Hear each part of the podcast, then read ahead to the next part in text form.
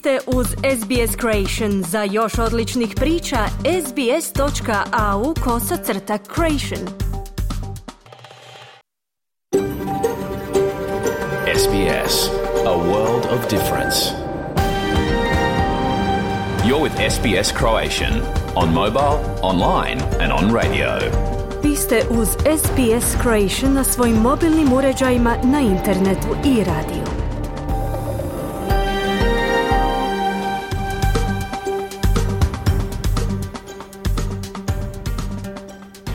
SBS odaje priznanje tradicionalnim vlasnicima zemlje s koje danas emitiramo program na hrvatskom jeziku. Izražavamo poštovanje narodu Vurunđeri Vojvurung, pripadnicima nacije Kulin, njihovim bivšim i sadašnjim starješinama. Odajemo priznanje i tradicionalnim vlasnicima zemlje iz svih aboriđinskih naroda i naroda s otoka u Toresovom tjesnacu, na čijoj zemlji slušate program SBS-a na hrvatskom jeziku. Dobar dan u 11 sati u utorak 27. veljače.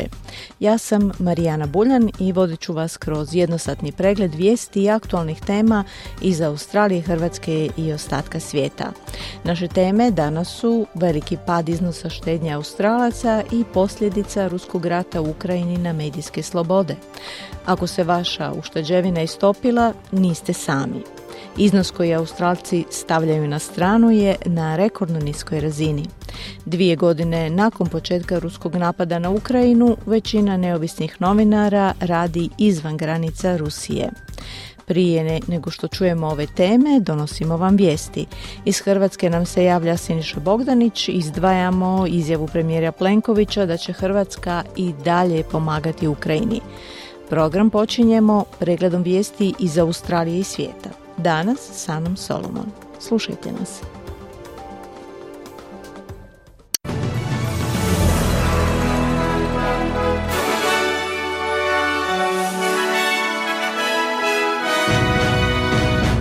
Današnjim vijestima poslušajte tisuće australskih tvrtki iz privatnog sektora otkrile razliku u plaćama između žena i muškaraca. Vrhovni sud UN-a saslušava završne argumente o izraelskoj okupaciji palestinskih teritorija i vatrogasci u Viktoriji usredotočeni na spriječavanje smrtnih slučajeva, dok se ova savezna država priprema za daljnje potencijalno katastrofalne vremenske uvjete.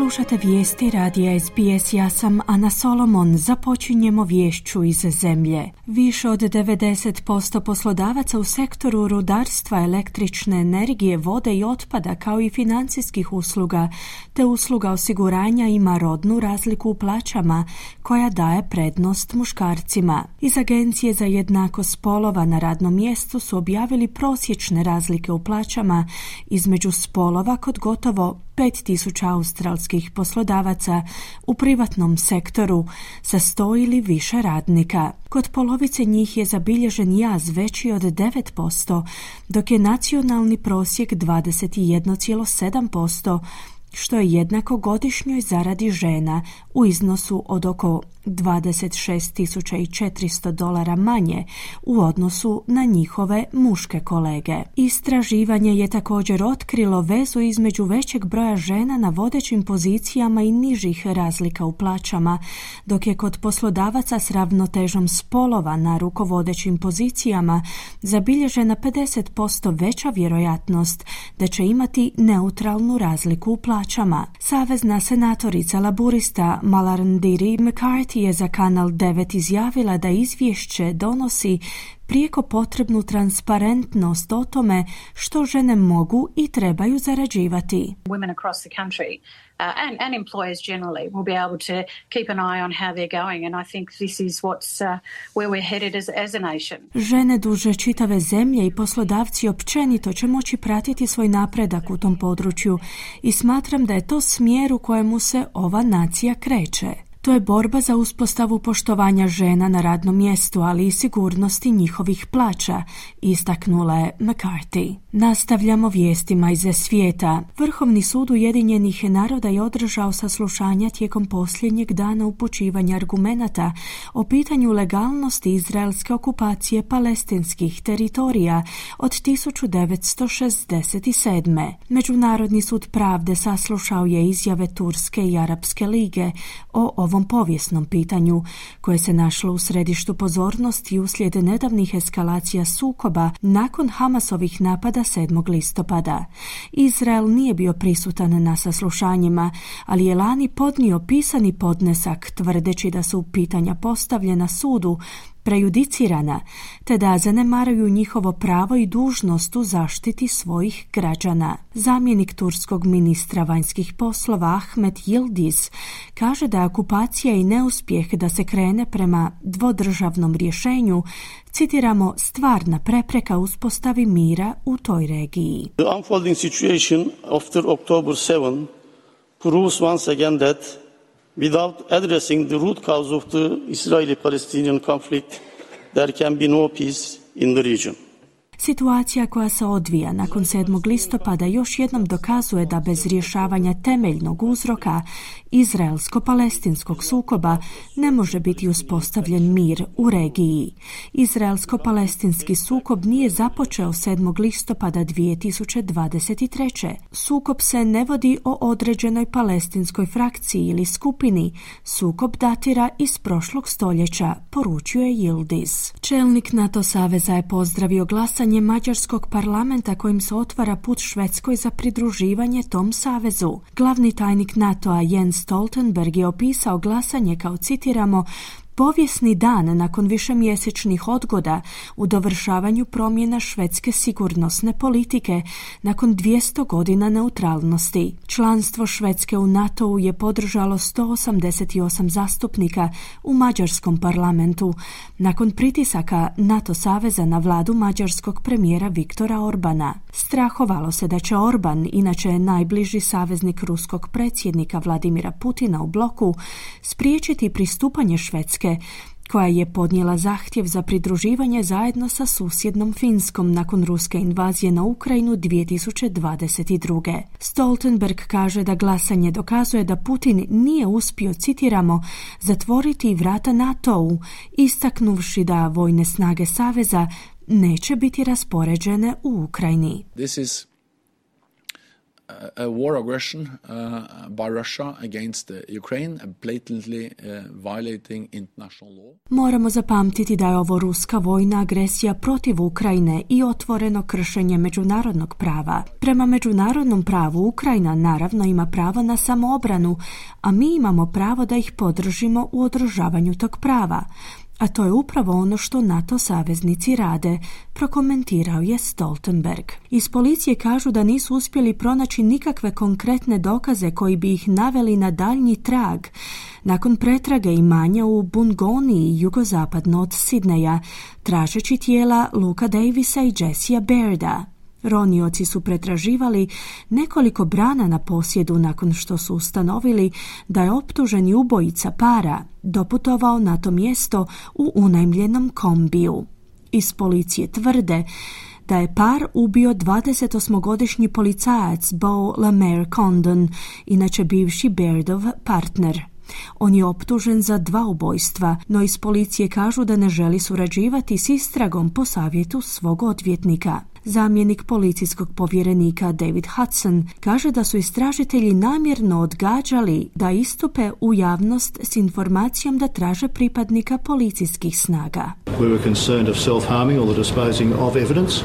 Um, once uh, that focus came down to even admitting that it was a serving police officer that was of interest to us. Bili smo zabrinuti zbog samoozljeđivanja ili uklanjanja dokaza nakon što se fokus sveo na priznanje da se radi o policijskom dužnosniku, kazao je Hudson, na što ga je novinar Jason Ohm priupitao zašto nisu tu informaciju prenijeli javnosti, čim im je postala poznata, da bi Hudson na to odgovorio da su se bojali da bi prikupljeni dokazi u tom slučaju mogli biti uništeni. Iz policije Novog Južnog Walesa su priopćili da je povučena njihova pozivnica za marširanje na godišnjoj povorci homoseksualaca i lezbijki Mardi Gras, koja će se održati u Sidneju u subotu 2. ožujka.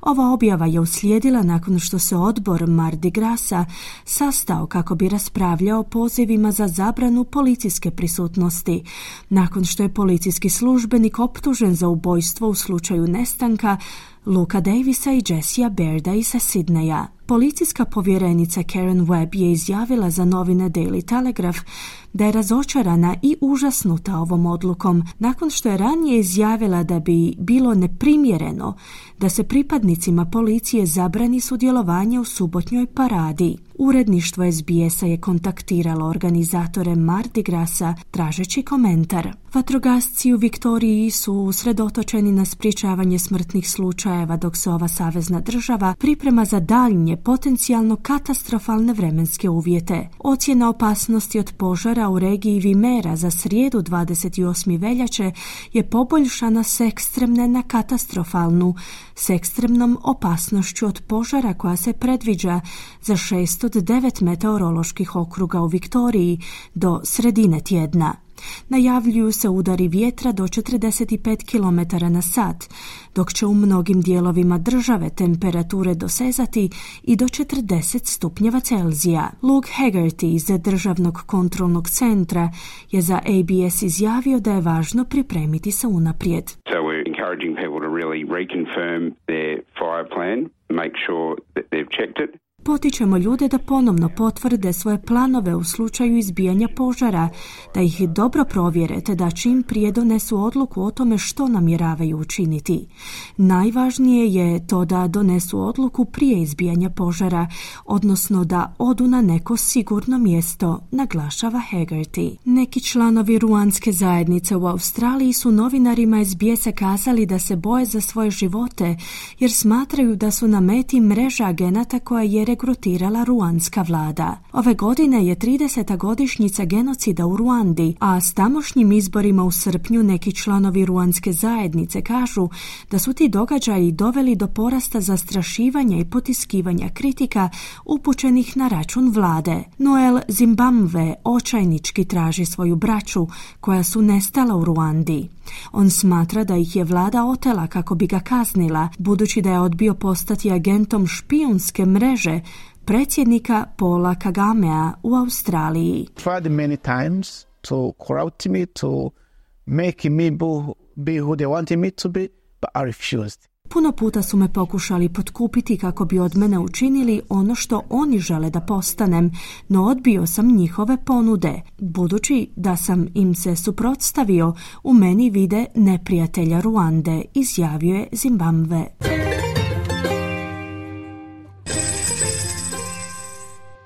Danas jedan australski dolar vrijedi 0,65 američkih dolara, 0,60 eura te 0,52 britanske funte.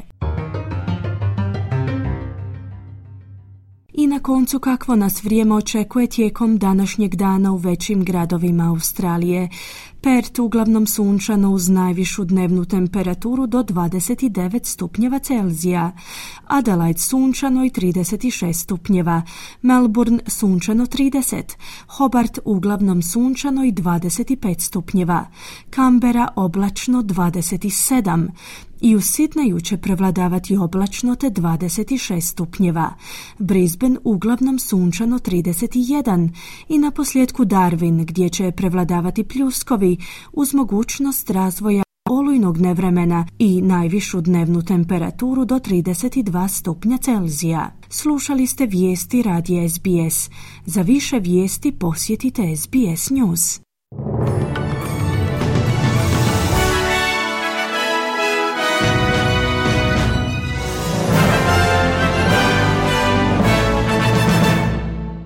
Slušate SBS na hrvatskom jeziku, ja sam Marijana Buljan. Vrijeme je sada za vijesti iz Hrvatske. Premijer Andrej Plenković u Parizu je izjavio da će Hrvatska i dalje pomagati Ukrajini, a dosadašnja vojna pomoć Hrvatske bila je, kako kaže Plenković, konkretna, operativna i korisna. Istekao je rok za kupovinu trezorskih zapisa, hrvatska vlada najavljuje i narodne obveznice. 31-godišnjaku osumnjičenom za ubojstvo 22-godišnjeg mladića u Splitu određen je jednomjesečni istražni zatvor. Danas nam se iz Zagreba javlja Siniša Bogdanić. Čelnici više od 20 europskih zemalja, među njima je i hrvatski premijer Andrej Plenković, okupili su se u Parizu na poziv francuskog predsjednika Emanuela Macrona kako bi poslali poruku da su odlučni nastaviti podržavati Ukrajinu. Bila je to prilika da premijer okupljenima poruči da je hrvatska vojna pomoć Ukrajini vrlo konkretna, operativna i korisna. Ideja je kako nastaviti nakon dvije godine ruske agresije na Ukrajinu, snažnu podršku Ukrajini, bilo da je riječ o financijskoj, ekonomskoj podršci, upravo ono što smo prije koji tjedan u Briselu i dogovorili, a to je bilo 50 milijardi eura potpore Ukrajini za ekonomsko i socijalno funkcioniranje zemlje. Danas je ovdje fokus na vojnoj pomoći gdje svaka od zemalja daje svoj doprinos. Hrvatska tu potporu u odlukama hrvatske vlade daje već u niz navrata i ona je vrlo konkretna i operativna i korisna.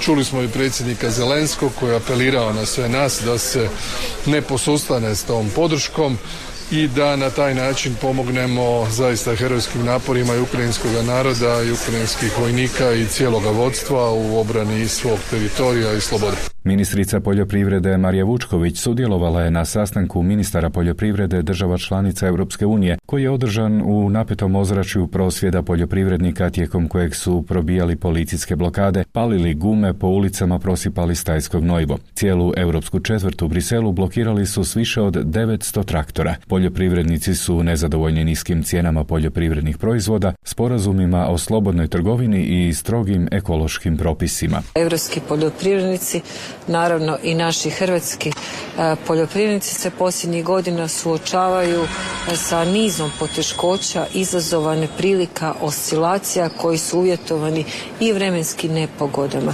I prije par godina pandemijom koja je na, e, u jednom vremenu čak i prekinula lance opskrbe, zatim s posljedicama brutalne i ničin opravdane agresije Rusije na Ukrajinu koja je promijenila i dinamiku tržišnih odnosa sa globalnog gospodarstva.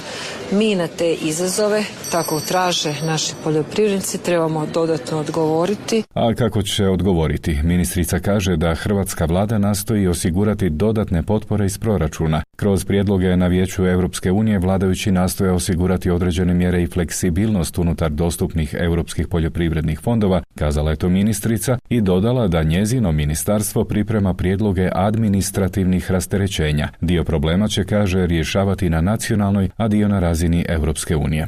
Istekao je rok građanima za upis trezorskih zapisa. Ukratko, građani će financirati državni dug uz prinos koji je znatno veći no što bi bio da novac drže u banci. Ovo je drugi put u manje od godinu dana da su takozvani trezorci izravno ponuđeni građanima, a ministar financija Marko Primorac najavljuje i emisiju narodnih obveznica. Možemo reći kako ćemo i dalje nastaviti izdavati vrijednosne papire uz mogućnost pristupa praktički tim kanalima za građane. Dakle, osim izdanja ovih trezorskih zapisa, u ožujku smo planirali načelno izdati i novo izdanje narodnih obveznica. U trezorce i narodne obveznice ulagao je i premijer Andrej Plenković, pokazuje to njegova osvježena imovinska kartica. Premijer je u njoj naveo da je njegova neto plaća za mjesto predsjednika vlade Republike Hrvatske 3262 eura. Bruto iznos te plaće je 4 1646 eura. Od nekretnina premijer ima stan u Zagrebu površine 191 kvadrata. U imovinskoj kartici stoji da se vrijednost tog stana procjenjuje na 346 tisuća eura. Ima narodne obveznice u vrijednosti od 30 tisuća eura, a uložio je i 5 tisuća eura u trezorske zapise.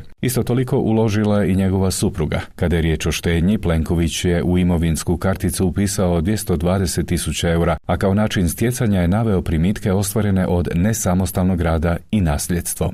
Vladajući HDZ osudio je nedavni pokušaj splitskog gradonačelnika Ivice Puljka da u jednoj srednjoj školi održi predizbornu tribinu. Tribina je naglo otkazana, a evo kako to komentira Blaženko Boban, splitsko-dalmatinski župan. Ja znam da svaka politička stranka, svaki pojedinac želi popravljati svoj rating, ali vjerujte mi 0,3 se teško može popraviti na protuzakonit način okupljajući djecu. I zato sada u ovo predizborno vrijeme šaljem poruku svim političkim akterima.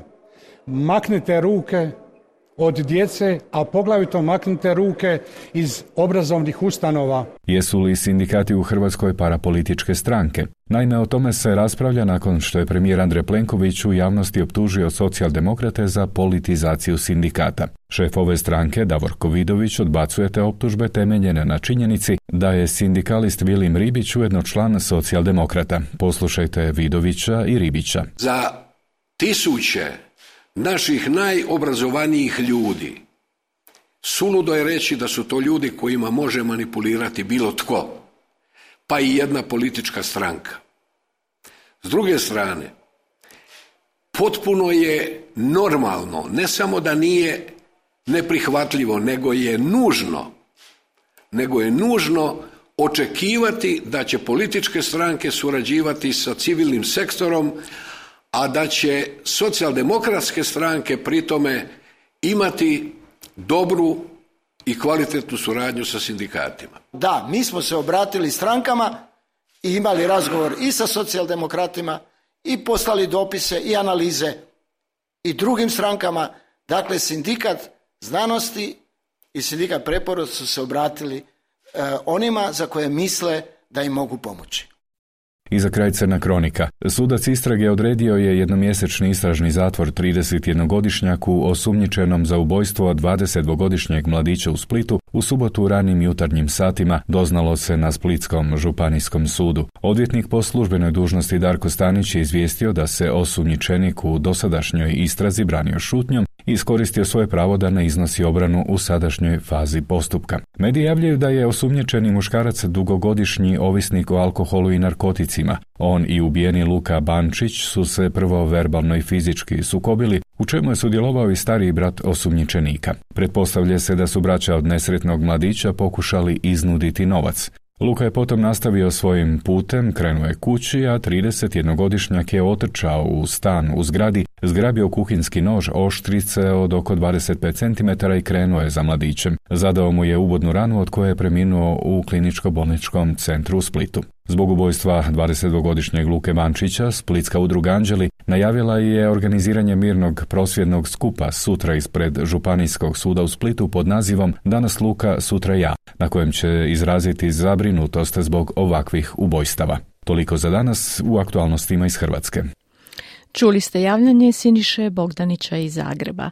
Vijestima iz Hrvatske došli smo do kraja vijesti u ovoj emisiji. Ostanite s nama i dalje. Naš program traje do 12 sati, a poslušajte naše današnje teme.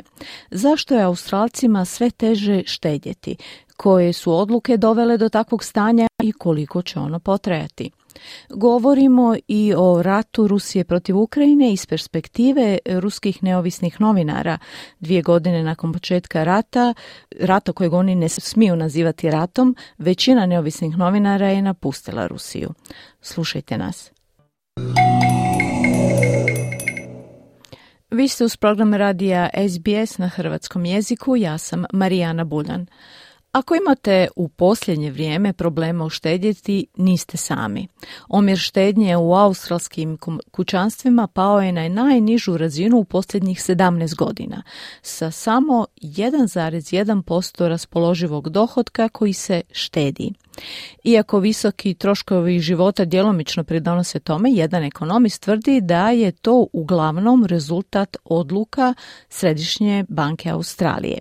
Prilog Renije Jalop za naš program je pripremila Mirna Primorac. Australska kućanstva ne štede novac.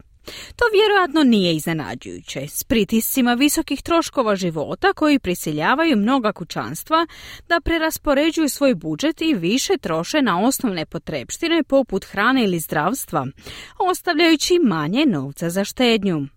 Prema Australskom zavodu za statistiku, omjer štednje sada je na najnižoj razini u posljednjih 17 godina, sa samo 1,1% ukupnog raspoloživog dohotka.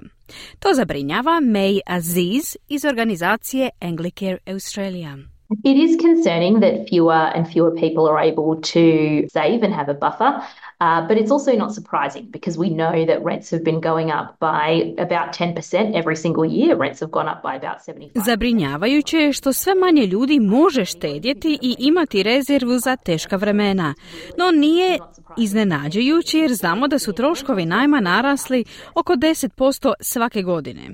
Od početka pandemije najamnine su čak porasle za otprilike 75%. Ne poznajem nikoga čija su primanja porasla za 75%.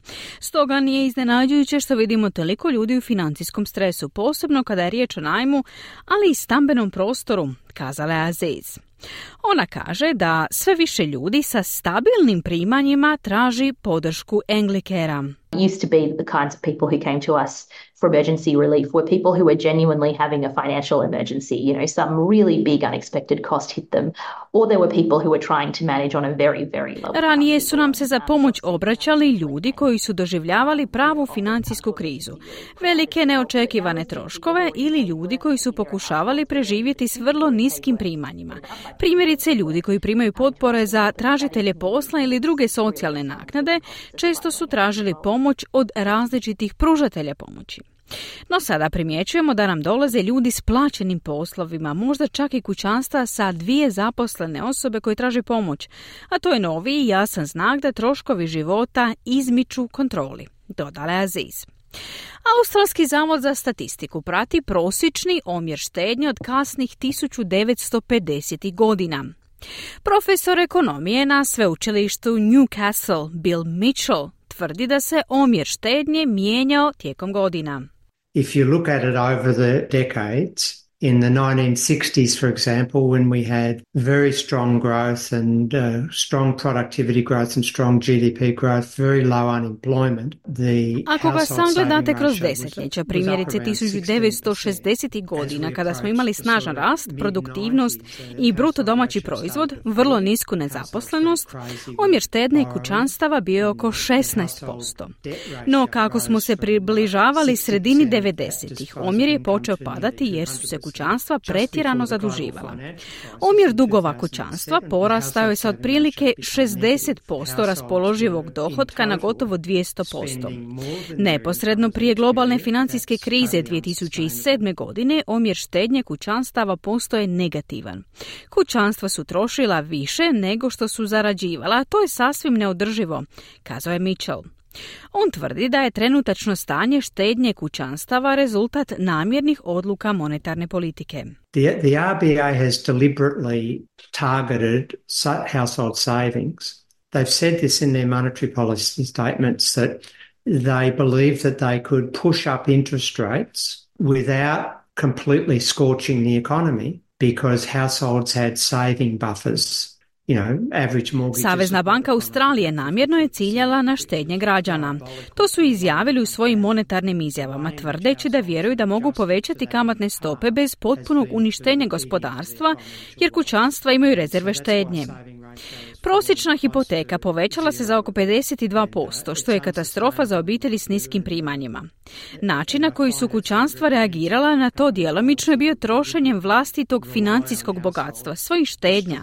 Zato omjer štednje opet pada prema nuli, što je prema mom mišljenju neodrživo. A osuđujem činjenicu da se vlada oslanja na uništavanje vlastitog bogatstva građana kako bi izbjegla politički stres izazvan strogim ekonomskim mjerama, dodao je Mitchell. On tvrdi da je ta odluka dovela gospodarstvo u opasnost. If households are highly indebted, which they are, that they've got very, very little margin in their saving ratio, then small changes in circumstances like the second breadwinner loses their job or hours of work are cut back Ako su kućanstva visoko zadužena, a jesu, imaju vrlo malu marginu u omjeru štednje. Tada su ta kućanstva iznimno ranjiva na male promjene okolnosti, poput gubitka posla drugog člana obitelji ili smanjenja radnog vremena. Tada ta kućanstva postaju insolventna. To je kraj. Ako postanu insolventna, gube svoje domove, a smanjenje potrošnje koja im je nametnuta zatim se prenosi na cijelo gospodarstvo i završavate u mnogo goroj situaciji nego što bi ste ikada željeli, dodaje profesor Mitchell. Otkako su započela povećanja kamatnih stopa, omjer štednje se smanjio sa otprilike 11% u ožujku 2022. godine na oko 1% danas. Stručnjakinja za osobne financije u organizaciji Invest Smart i autorica Real Girls Guide to Money, Efi Zahos, kaže da čak i kad postoji malo dodatnih prihoda za odvajanje za štednju, to nije nešto u čemu su Australci dobri. Australians tend to be better at paying off their debt than actually saving. And it's more of a, um, a behavioral trait. I mean, when you think about Australci su obično bolji u otplati dugova nego u stvarnoj štednji. To je više stvar ponašanja. Kada bolje razmislite, učinit ćemo sve i svašta kako bismo osigurali da su naše rate hipoteka i drugih kredita plaćene na vrijeme kaže Zahoz. Ona navodi da, iako je teško započeti, ključno je da kućanstva štede kad god mogu. Right now it is hard for most Aussies to even think about building up a savings buffer. We've spent the last three years really ripping out our savings. Most experts say you need six months worth of your salary in an emergency account. That's not going to happen. I mean, when you think about it, that's tens of thousands of dollars. Trenutačno je većini Australaca teško razmišljati o štednji. Prošle smo tri godine stvarno iscrpili svoje štednje. Većina stručnjaka preporučuje da trebate imati šest mjeseci plaća na štednom računu. To se neće dogoditi. Mislim, kad razmislite o tome, tu se radi o desecima tisuća dolara. Mislim da je vrlo važno odbaciti to i napraviti takozvani goli budžet. Započnite sa zapisivanjem što su osnovne stvari koje morate platiti. Izbacite sve ostalo. Zadržite samo osnovno. Dobit ćete cifru i zatim je pomnožite s vremenom koliko mislite da biste mogli ostati nezaposleni u svojoj industriji. Čak i tisuću dolara na računu štednje bolje je nego ništa, ali dugoročno je važno izgraditi pravu štednju, kazala je Zahoz. Profesor Mitchell kaže da vlada mora učiniti više kako bi poboljšala financije kućanstava, što započinje očuvanjem zaposlenosti ljudi. You need to avoid unemployment. So, when the Reserve Bank last year said that they believed that they had to push up interest rates to force unemployment up, Treba izbjegavati nezaposlenost. Pa kada je Savezna banka prošle godine izjavila da vjeruje da mora povećati kamatne stope kako bi prisilila nezaposlenost, zaustavila potrošnju kućanstava, također su najavljivali da će uništiti štednju kućanstava i njihovu sposobnost štednje. Po mom mišljenju, vlada bi trebala održavati nisku nezaposlenost pod svaku cijenu, kazao je Mitchell. On kaže da će kućanstva imati problema sve dok plaće stagniraju. For many years now, we've had really record low wages growth. We've seen a redistribution of national income to profits. Now, what would change that? Make it easier for workers to get wage increases. What Već dugi niz godina imamo izuzetno niski rast plaća. Svjedočimo redistribuciji nacionalnog dohotka u korist profita.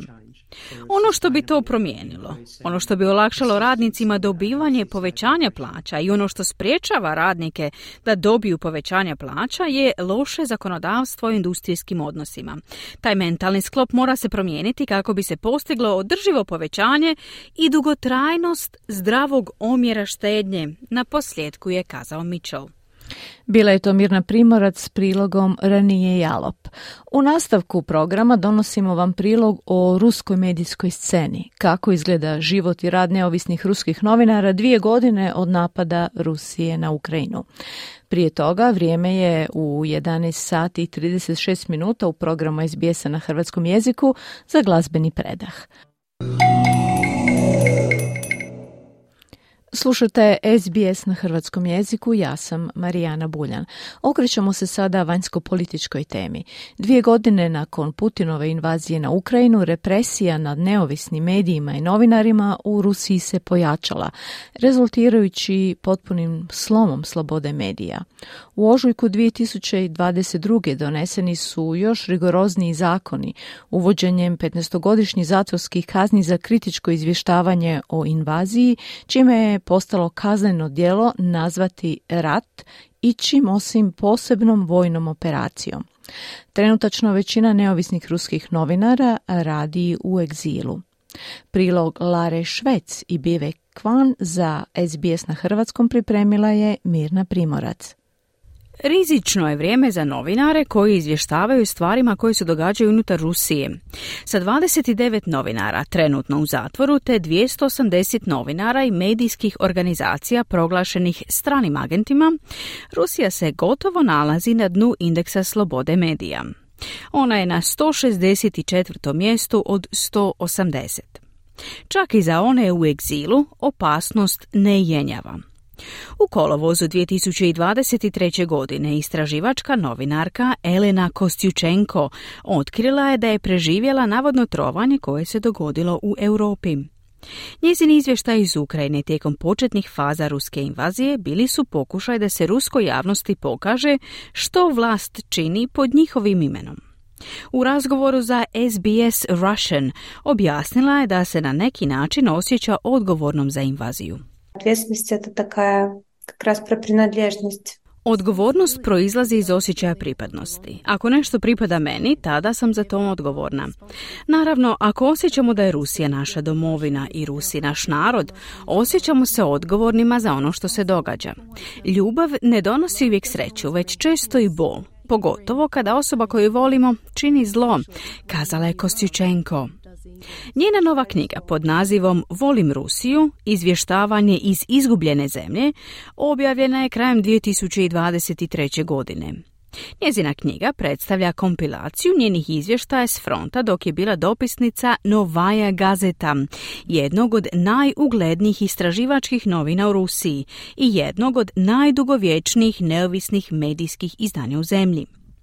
Od priča o ženama koje su završile kao roblju prostitucije do izvještaja iz zatvorene psihijatrijske ustanove, Kostučenkovina knjiga priča mračnu priču o Rusiji. Nagrađivana novinarka ističe da njeni memoari dokumentiraju sporu transformaciju Rusije u sve autoritarniju državu, koju ona naziva fašističkom državom. U razgovoru za SBS na ruskom jeziku Elena je istaknula da joj je bilo teško prihvatiti ovu činjenicu, s obzirom na to da je Rusija u prošlosti odnijela pobjedu nad invazijom koju je pokrenula Njemačka u lipnju 1941. godine pod vodstvom Adolfa Hitlera tijekom drugog svjetskog rata. Меня, как у многих, как у большинства, наверное, kao i većina Rusa, živjela sam sa saznanjem da je Rusija jednom pobjedila fašizam. Bila sam svjesna da je moj djed sudjelovao u borbi protiv njemačkih trupa pod vodstvom Adolfa Hitlera tijekom drugog svjetskog rata. Ti fašisti su vjerovali u neravnopravnost među ljudima, a moj djece protiv njih borio kako se takvo nešto nikada ne bi ponovilo i pobjedio je. Dakle, imala sam iluziju da ako smo kao zemlja već jednom pobjedili fašizam, da smo imuni na mogućnost da sami postanemo fašisti. Međutim, pokazalo se da takav imunitet ne postoji i da čitava država i nacija mogu oboljeti od te bolesti. Dodala je Elena Kostičenko. Ona je bila prva novinarka koja je razotkrila ruske ćelije za mučenje u Ukrajini. Temeljem svjedočenja preživjelih uspjela je locirati jedan od prikrivenih zatvora za otete ukrajinske civile u Hersonu. Grad na jugu Ukrajine bio je okupiran od strane ruskih snaga u ranim mjesecima rata, prije nego što su ga ukrajinske snage ponovno oslobodile u studenom 2022. godine. Strahujući za njenu sigurnost, glavni urednik Novaje gazete Dimitri Muratov prisilio je Elenu Kostjučenko da napusti Ukrajinu i konačno se smjesti u Europi. Muratov je dobio informaciju da se ona nalazi na popisu osoba koje ruska vlada smatra metama za odstrel. Ona je bila jedna od mnogih novinara Novaje gazete kojima je gospodin Muratov pomogao pronaći novi dom u Europi. Imam najvažniji zadatak, osigurati sigurnost svojih zaposlenika. Iz tog razloga sada moram poslati najsjajniji urednički tim, okupljen poput dijamanata. Moram ih poslati u izgnanstvo i rastati se s njima, kazao je Muratov. Nezavisni mediji koji su opstali u Rusiji postali su meta Kremljevih uredbi, uključujući zabranu korištenja riječi rat, suspenziju domaćih medijskih kuća i označavanje ruskih novinara kao stranih agenata. Prema ruskim zakonima osobe na toj listi moraju označiti sve svoje materijale bilo u ruskim medijima ili na društvenim mrežama kao proizvode stranog agenta, inače su podložne novčanim kaznama ili zatvorskim kaznama. U rujnu 2022. godine ruske vlasti opozvale su licence za internetsku stranicu i novine Novaja Gazeta, koje su osnovane 1993. godine nakon raspada Sovjetskog saveza, koristeći dio novčane nagrade za mir koju je osvojio Mihail Gorbačov 1990. godine. Nakon što je izgubila posljednju pravnu bitku za očuvanje izdavačkih licenci početkom 2023. godine, Novaja gazeta zatvorila se u Rusiji. Gospodin Muratov ostaje u Rusiji čvrsto odlučan da ostane u svojoj domovini, unatoč trajnom oštećenju vida koje je pretrpio u napadu maskiranog napadača u svibnju 2022. godine. To se dogodilo samo nekoliko dana nakon što je najavio dražbu svoje Nobelove medalje s namjerom da prikupljena sredstva donira ukrajinskim izbjeglicama. I dalje je odlučan da se istraživački rad Novaje gazete nastavi, iako priznaje da to ima vrlo visoku cijenu. Žurnaliste, naša rabota mi smo novinari, a naša uloga je jasna. Razlučivanje činjenica od laži. No, novinarstvo u Rusiji prolazi kroz mračne periode. Tijekom posljednjih nekoliko mjeseci više od stotinu novinara, medijskih djelatnika, aktivista za ljudska prava i nevladinih organizacija steklo je status stranih agenata. U Rusiji to implicira samo jedno, neprijatelj naroda, kazao je Muratov. Prema nedavnom izvješću organizacija za pomoć novinarima u egzilu JX Fund i The Fix, trenutno postoje 93 ruska nezavisna medijska projekta u egzilu koji dosežu milijune čitatelja na ruskom jeziku, što čini oko 9% odrasle populacije u Rusiji. Navedeni projekti zapošljavaju do 1800 ruskih novinara razmještenih u 30 različitih zemalja. Eugen Simonov, dugogodišnji izvjestitelj Novaje gazete i ekološki aktivist, trenutačno boravi u Australiji. Također je među ruskim novinarima koje je Ministarstvo pravosuđa Rusije označilo kao strane agente. Simonov je za SBS Russian izjavio kako on i drugi kolege s crne liste nastavljaju pronalaziti inovativne načine objavljivanja i obavljanja svojih radova, no kaže da opasnost i dalje prijeti. S moje točke zrenja... Glavna opasnost prijeti neovisnim novinarima u sadašnjoj situaciji sve medijske platforme. Koliko god prolazne mogle izgledati, ipak će pronaći načine da opstanu na ovaj ili onaj način. No, novinari mogu biti zatvoreni, što predstavlja značajnu razliku. Stoga me uvijek više brine individualni status bilo kojeg novinara, prozvanog stranim agentom, nego organizacijski, kazao je Simonov. Do danas, veljače 2024. godine, 280 novinara i medijskih organizacija navedeni su kao strani agenti prema podacima Ruskog ministarstva pravosuđa. 2022. godine ruske vlasti proširile su kaznene zakone usmjerene na ono što nazivaju širenjem lažnih informacija, omogućujući federalnom regulatoru za medije i telekomunikacije Roskom nadzor da agresivnije blokira internetske stranice bez sudskog naloga. Elena Kostjučenko ističe da ju je osobno iskustvo potaknulo na preispitivanje vlastite uloge kao novinarke. Мне очень больно далось знание Bilo mi je izuzetno bolno shvatiti i vjerujem da se mnogi suočavaju s istim spoznajama u posljednje dvije godine da profesionalna dužnost ne poništava građansku dužnost. Izvještavanje o fašizmu nije isto što i borba protiv njega. Cijela naša Novaja gazeta, koja će uvijek biti moja druga obitelj i dom, nije ništa promijenila. Mi nismo spriječili ovaj rat, jer smo bili usredotočeni na opisivanje kako se on približavao. Na posljedku je kazala ruska novinarka u egzilu Elena Kostjučenko. Bila je to Mirna Primorac s prilogom Lare Švec i Bive Kvan, a pred kraj programa za utorak 27. veljače podsjećamo vas ukratko na vijesti dana.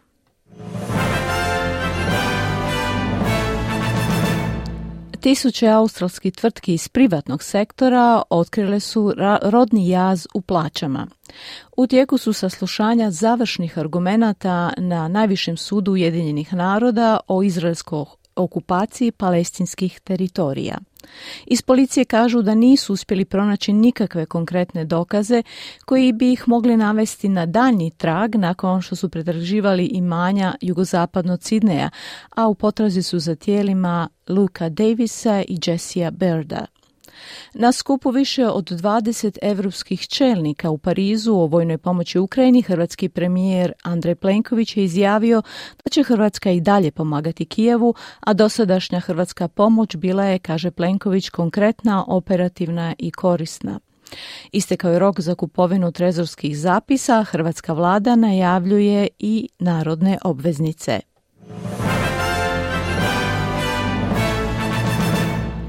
Slušali ste program SBS-a na hrvatskom jeziku za utorak 27. veljače. Ja sam Marijana Buljan.